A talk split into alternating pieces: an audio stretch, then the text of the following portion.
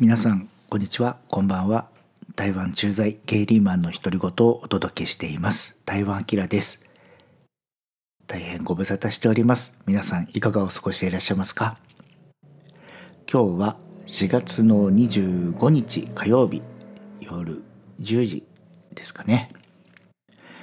約1ヶ月ぶりに一人で喋っております。なんかブランクがあるとやっぱりこう頭で考えていることと口から出ることにちょっと差があるというかですね、うん、なんかうまく喋れないような気がするんですけど。まあちょっとねあの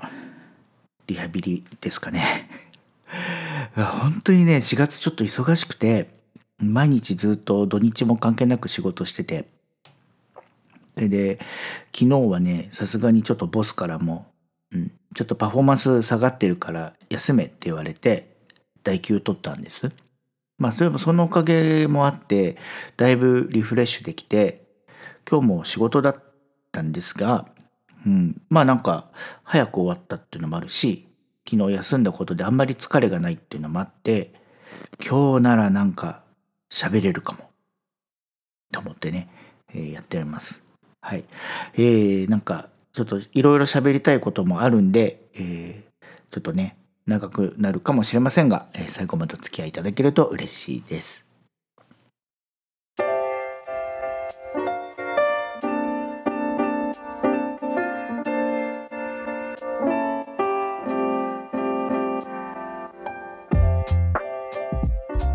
はい、えー、ということで、えー、久々に収録しております。台湾駐在ゲイリーマンの独り言、えー、このポッドキャストでは台湾に駐在員として暮らす40代独身ゲイが台湾の日常や暮らしぶりそれから LGBTQ 関連についてつぶやくポッドキャストとなっております。ということで、えー、大変ご無沙汰しております。あのちょっとテンション低く聞こえるかもしれませんが至って元気な台湾キラです。はい、今日はですねこの1ヶ月前ぐらいにちょっと、ヨーロッパの方にね行っていたことを、えー、お話ししようかなと思うんですけどまあそのネタっていうかその話はですね1ヶ月前に、えーと、僕が仕事の出張でヨーロッパに行く機会があってでその前にですね、うんと、オランダの方にちょっと旅行行ってたんですね。でまあその経緯っていうのをちょっと話をするともともとうんと僕の仕事では年に1回、うん、その自分と同じような仕事をしている世界中のまあその何て言うんですかマネージャーとかが集まる定例の会議っていうのが大体5月に開催されるんですけど、まあ、それが今年は1ヶ月前倒しになって4月の頭に開催されることになりました。で、まあ、ちょうど台湾はですねその4月の頭っていうのが、えー、珍民寺へっていうですねまあ、日本でいうとお盆にあたる時期なんですけど、まあ、いつもだいたい4連休とか5連休とか今年はねなんと5連休だったんですが、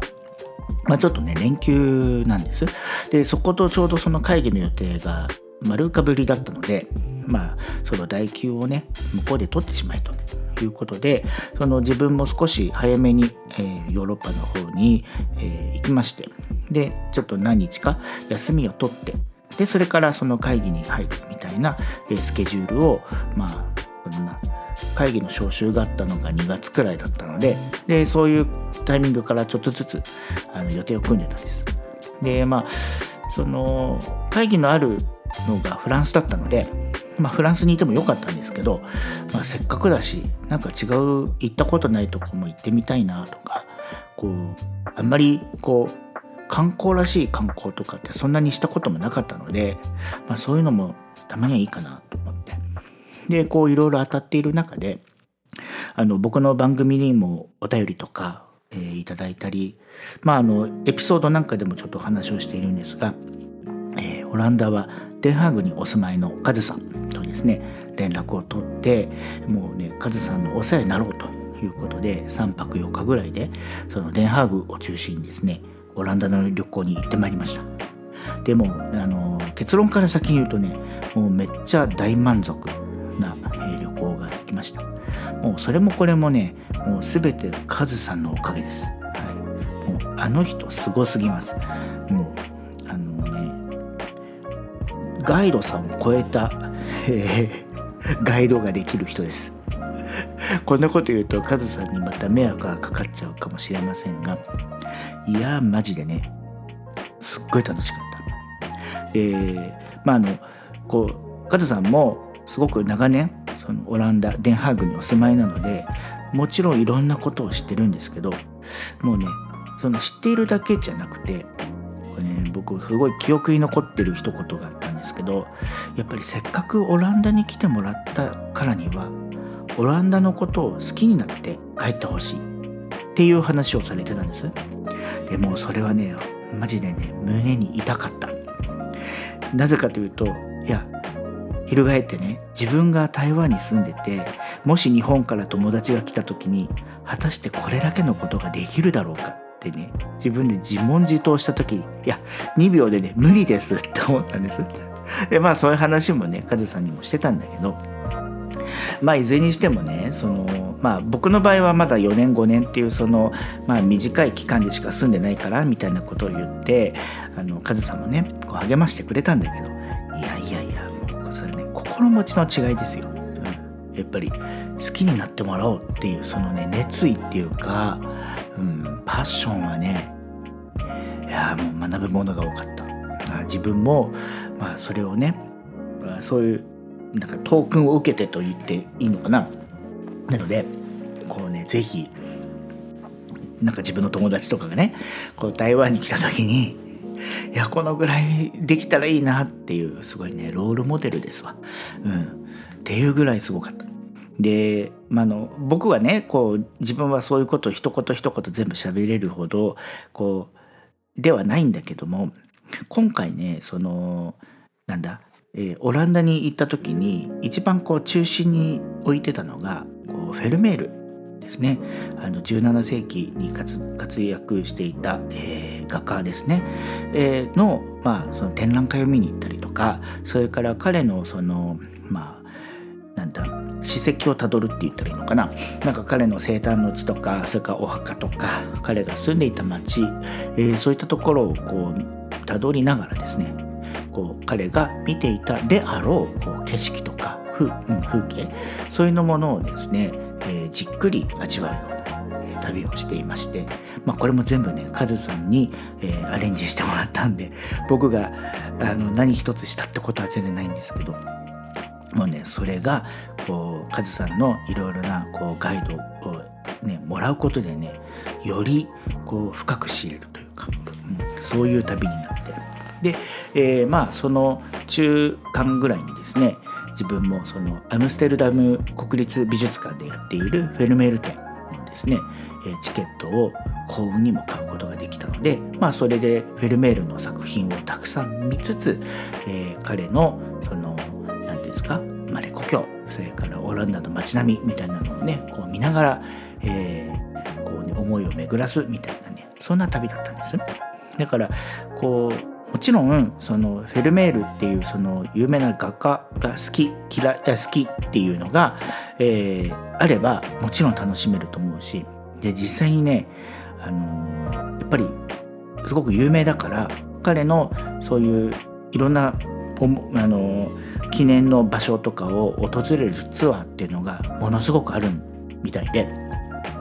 だから至る所にねやっぱりガイドさんがこう何て言うんですかグループの団体のツアーみたいなのでいろんなとこにあの人だかりがあったのが結構印象的で。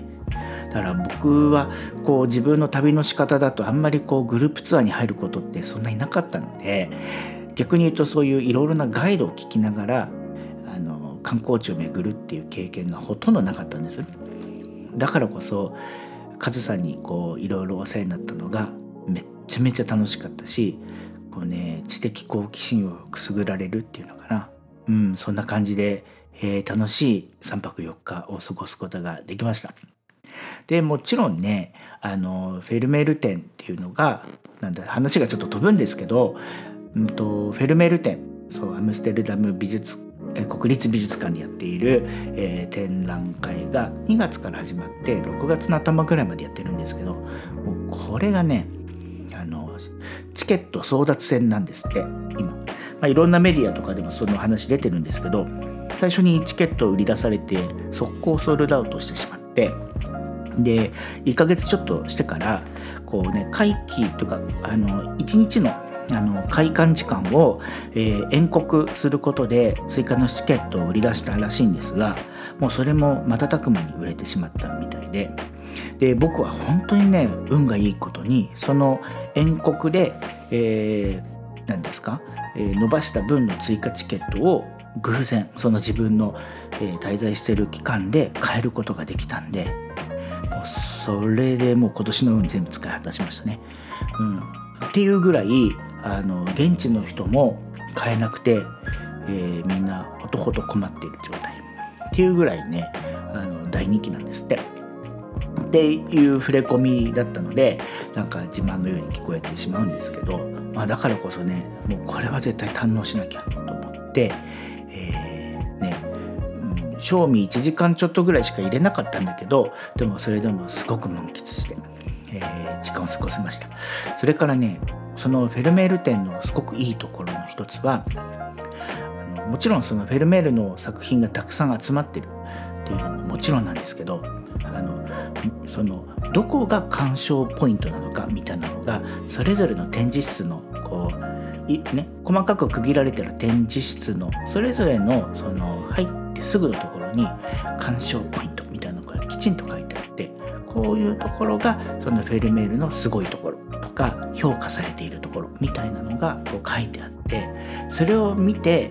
実際のフェルメールの作品を見るというとこう理解が深まりますよねでそういう楽しみ方ができてなんかいいなこういう展示方法とかっていうとこう素人の僕でも十二分に楽しめるななんて思って、うんそこはすごく感心できましたね。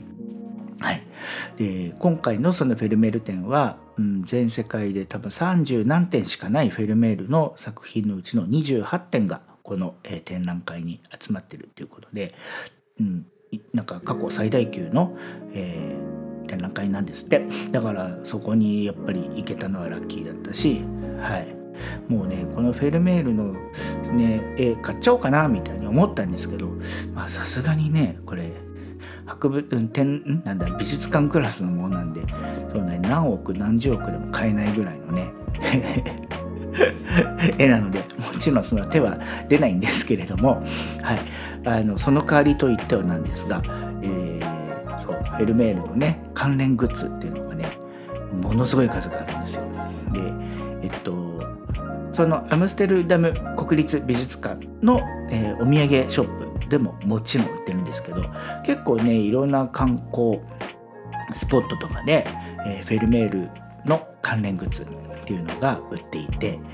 うん、でね、うん、やっぱりねここもね面白いなと思ったのがこう、まあ、上手だなって思ったって言った方がいいのかな。やっぱりねこうオランダの名物というか有名なものとコラボみたいなのがね結構多かったです。で代表的なのはね、えー、ミッフィー。あのうさぎのねミッフィーいますよね。ミッフィーとフェルメールのコラボみたいな作品が結構あってこれがまたね可愛い。えっとね一つはね僕買ってきたのは絵本ですね、えー、フェルメール VS ミッフィーって言ってミッフィーが、えー、フェルメールのこう書いた作品の中にこう入っていってあのミッフィーのね、えー、えー、あれなんだ。絵本あるじゃないですか。なんでこうミッフィーがこう読者に対して問いかけたりとかこういうふうに遊んでるよみたいなのがこう簡単な英語で書いてあるような、えー、絵本なんですけど。そう。なんかミッフィーがこうフェルメールの作品にいるこう女性とか男性とか、ね、ああいう形にあの人たちに紛争して、えー、出てきたりとかしてね。すごいね。あの可愛い仕上がりになってる、絵本があって。とかねあとクリスマスオーナメントっていうのかな。あのクリスマスツリーに飾るいろいろなあのあるじゃないですか、えー、オブジェそれがねミッフィーが、えーと、フェルメールの有名なえー、例えば真珠の耳飾りの女のあのふなんか衣装を着てたりとか。えー、牛乳を注ぐ女のですね、えー、格好をしたミッフィーだったりとかっていうのがですねクリスマスオーナメントみたいなのにがあってあこれも可愛いなとか思って、えー、僕クリスマスツリー、えー、飾らないくせに買ってきました。あとねプレイモービルだったかな？あのレゴのみたいに近いのがあると思うんですけどそれで同じようなねこう絵画シリーズみたいなのがあってフェルメールの、えー、絵画のテーマにしたものがね、え、23種類売ってたりとかしてそういうのもねあ上手だなとか思ったしこうでなんか単純にこうなんか美術展とかの、うんと、お土産物ってまあ大概こうほら T シャツとかさ絵はがきとかさ、まあ、あとは展覧会のね、えー、図録とかまあそういう定番のものからまあ割と使いやすいねコップマグカップコースターとかさ、まあ、そういう定番のものはもちろんあるんだけどその風変わりなちょっと変わったひとひねりあるそれでいてちょっとデザイン的にも結構可愛いみたいなのがこのフェルメール展に合わせてねいろいろ出ていてで、まあ、これもカズさんから教えてもらったんですけどやっぱりその、えー、展覧会の何て言うんですか？キュレーターっていうんですか？とかそのお土産グッズの中にもそのきちんとね、うん、そのグッズを作ったりグッズを監修する人がいっぱいいるんだって。でそういう人たちがこう丁寧に物を選んだりとかこう作ったりとかしているのでやっぱりちょっとこなれたものが多いっていうのかな。はい、そんな感じなので、えー、僕もねちょっとうんそんなにこうたくさん買おうなんて思ってなかったんだけども結局ねカゴ半分くらい、えー、埋め尽くして買ってきました。はい、まああの何かあった時にねこうちょっとしたお土産で誰かに渡せたらいいななんて思って、えー、予備で買ってきた 結構な数になってしまいましたけども、はい、でもねそう。普段そういう可愛いグッズあまり買わない自分でもこう触手が伸びるっていうのかな感じだったので、えー、すごくいいと思いました。はいまあ、でもねネットでもこれ買えるので、えー、よかったらねアムステルダム美術、えー、国立美術館のお土産ショップをウェブサイトをチェックされるとなんかあここんな可愛いになるのみたいなのが見えるかなと思います。はい、それとですね、えー、まあ、話をちょっと戻して、えっと、そのカズさんと、えー、他にね公園行ったりとかゲーバーに飲み行ったりとかいろいろあったんですけどあのまあ一番のハイライトはねやっぱりカズさんの誕生日かな。はい、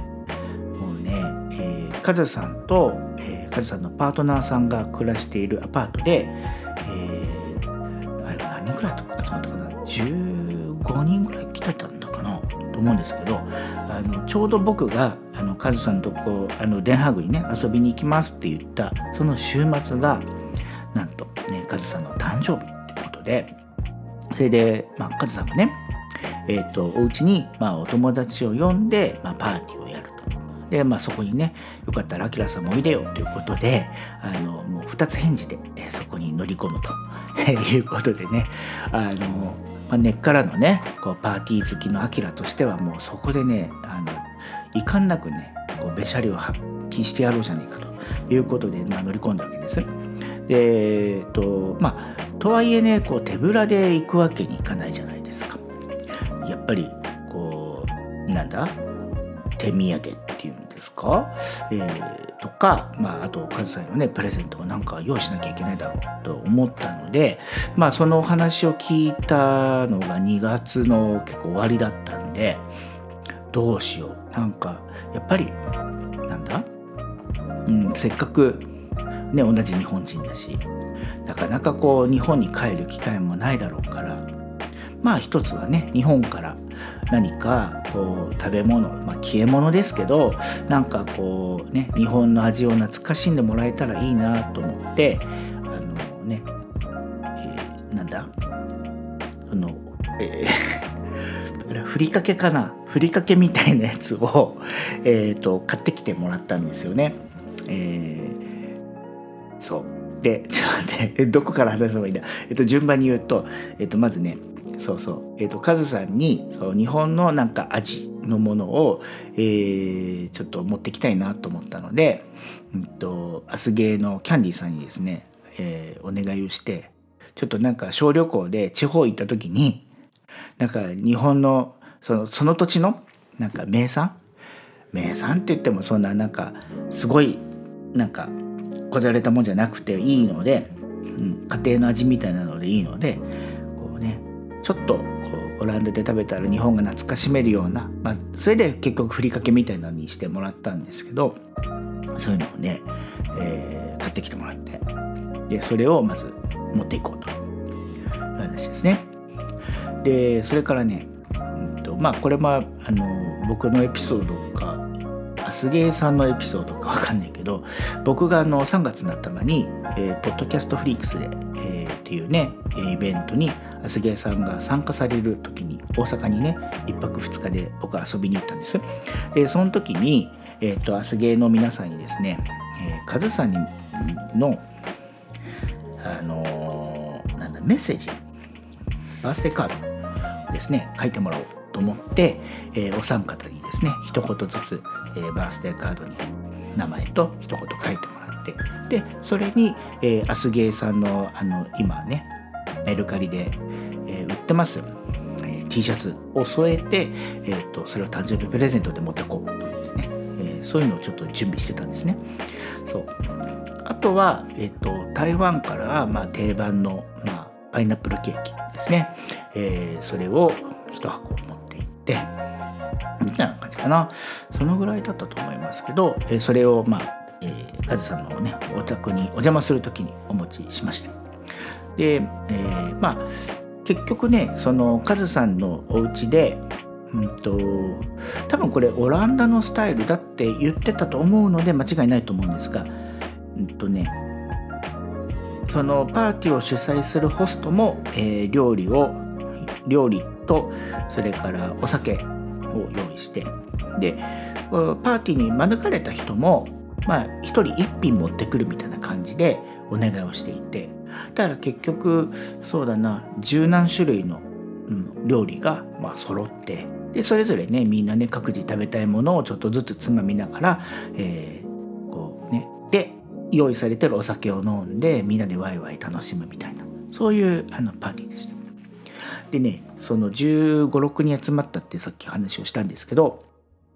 半分ぐらいがその地元のオランダ人の方で半分ぐらいがまあ移民というかアジアからオランダに移住してきた人。で、まあ、そのうちの半分ぐらいが日本人。で、えー、こう言ってんの私みたいな感じだったんですけどだ僕だけがだから移住者じゃないっていうね、えー、そんな感じだったんですがあのそういろいろなねこういきさつどういう経緯で今オランダに住んでるのかなみたいなのをこう聞いたりするのはねやっぱり、うん、すごい興味深い話をたくさん聞きました。やっぱり一人一人ね違うストーリーがあって、うん、でそれこそ本当に苦労されて今、えー、オランダに住んでる方もいるしそれから大恋愛を経て、ねえー、オランダに住む方もいるし、ね、それからまああのいろいろねこう駐在員としていろんな地をこう転々としながらこうオランダに住み着いてでオランダが気に入ったのでその駐在っていうその選択肢を捨てて、うん。えっと、今は、えー、オランダにこう足をねつけて、えー、もう長く住んでるっていう方もいたしこうみんなだからいろいろな人生の決断をしてオランダに住んでるっていう方ぱりその間ずっと喋っていて、うん、なんか自分もこう今はたまたま台湾に住んでますけどこうねこれから、うん、可能性があればこういろんなところに自分も住んでいくかもしれないしそういったなんか、夢っていうのかなそういう自分の中の自分の人生をねこれからどうしていこうかなってこう考えている時にいろいろな人生の先輩というかこうね僕が経験してないっていう意味での先輩がそこにはたくさんいたのでそういう人たちのこうドラマを聞いているとああそういう考え方もあるかそういう生き方もあるかと思ってねすごく勉強になりました。うん、だから実りの多いパーティーだったしなんかそうこうね初めて同士ってこうなかなか喋れないのかななんて最初はちょっとね、えシャイぶって見てたんですけど まあうんお酒入っちゃうとね僕も割と喋れる方だしましてやこういうねポッドキャストで一人語りやってるっていうのがねこうね遺憾なく発揮できるんですね。結構ね何でも喋れますね。はい、で、まあ、何人かの方にはまあもちろんカズさんがね僕がポッドキャストやってるっていうのはもちろん知っている方なのであのそういう流れからねこう日本人の方にも自分実はポッドキャストやっててなんて言って、えー、紹介することもできたのでもしかしたら、えー、そのお話ししたうちの何人かがこのエピソードを聞いてるかもしれませんし、えー、その時はね是非ねあのハローをね、えー、いただければ 嬉しいです。はい、まあそういうね自分の中でのちょっと成長もあって、えー、とても有意義なパーティーでした。あとねうんその現地のオランダの方となんかまあ喋っていてまあだからね僕もほら独身じゃないですか。でお相手もまあその諸事情でいろいろ独身の方とかもいてまあなんかそういう人たちからこうモーションかけられたりとかすることもあってそうね。うん。まあ社交辞令なのか本気なのかは知りませんけれども、うん、まあねあの一人のね男としてねこう扱っていただいてね、うん、ちょっと嬉しかったです。久々だったんで。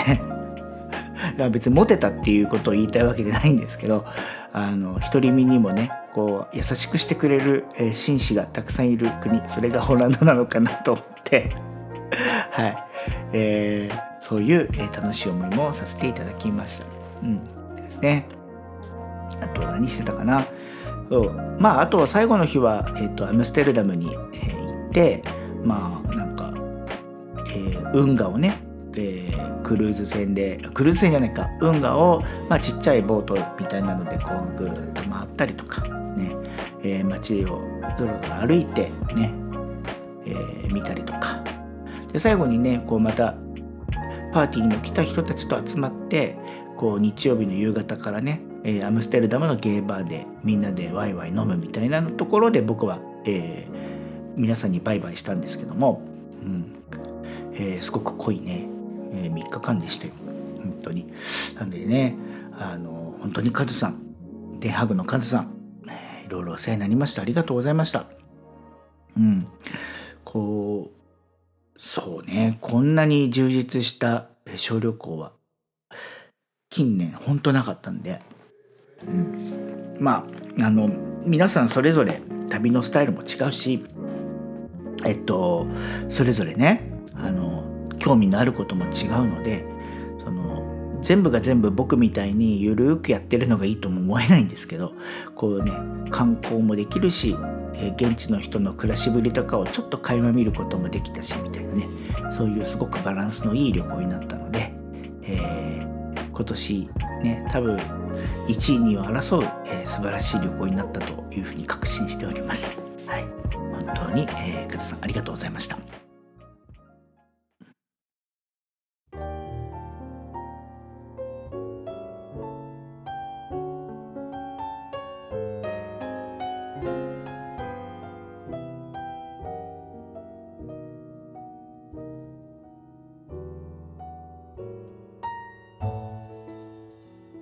はい、というわけでもうあっという間に30分ぐらい喋ってますね。えー、久々に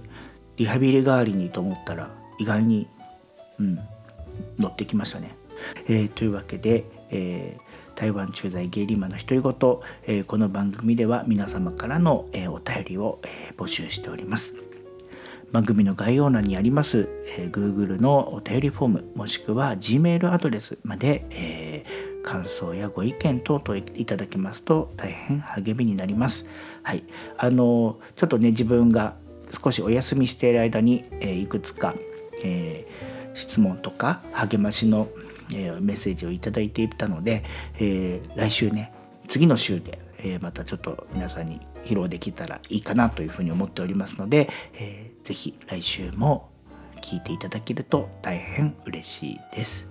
はい、それでは、えー今日はこの辺りで失礼したいと思います。また次週5月にですね皆さんとお目にかかれればと思います。それでは皆さん、えー、健康に気をつけてお過ごしください。バイバイ。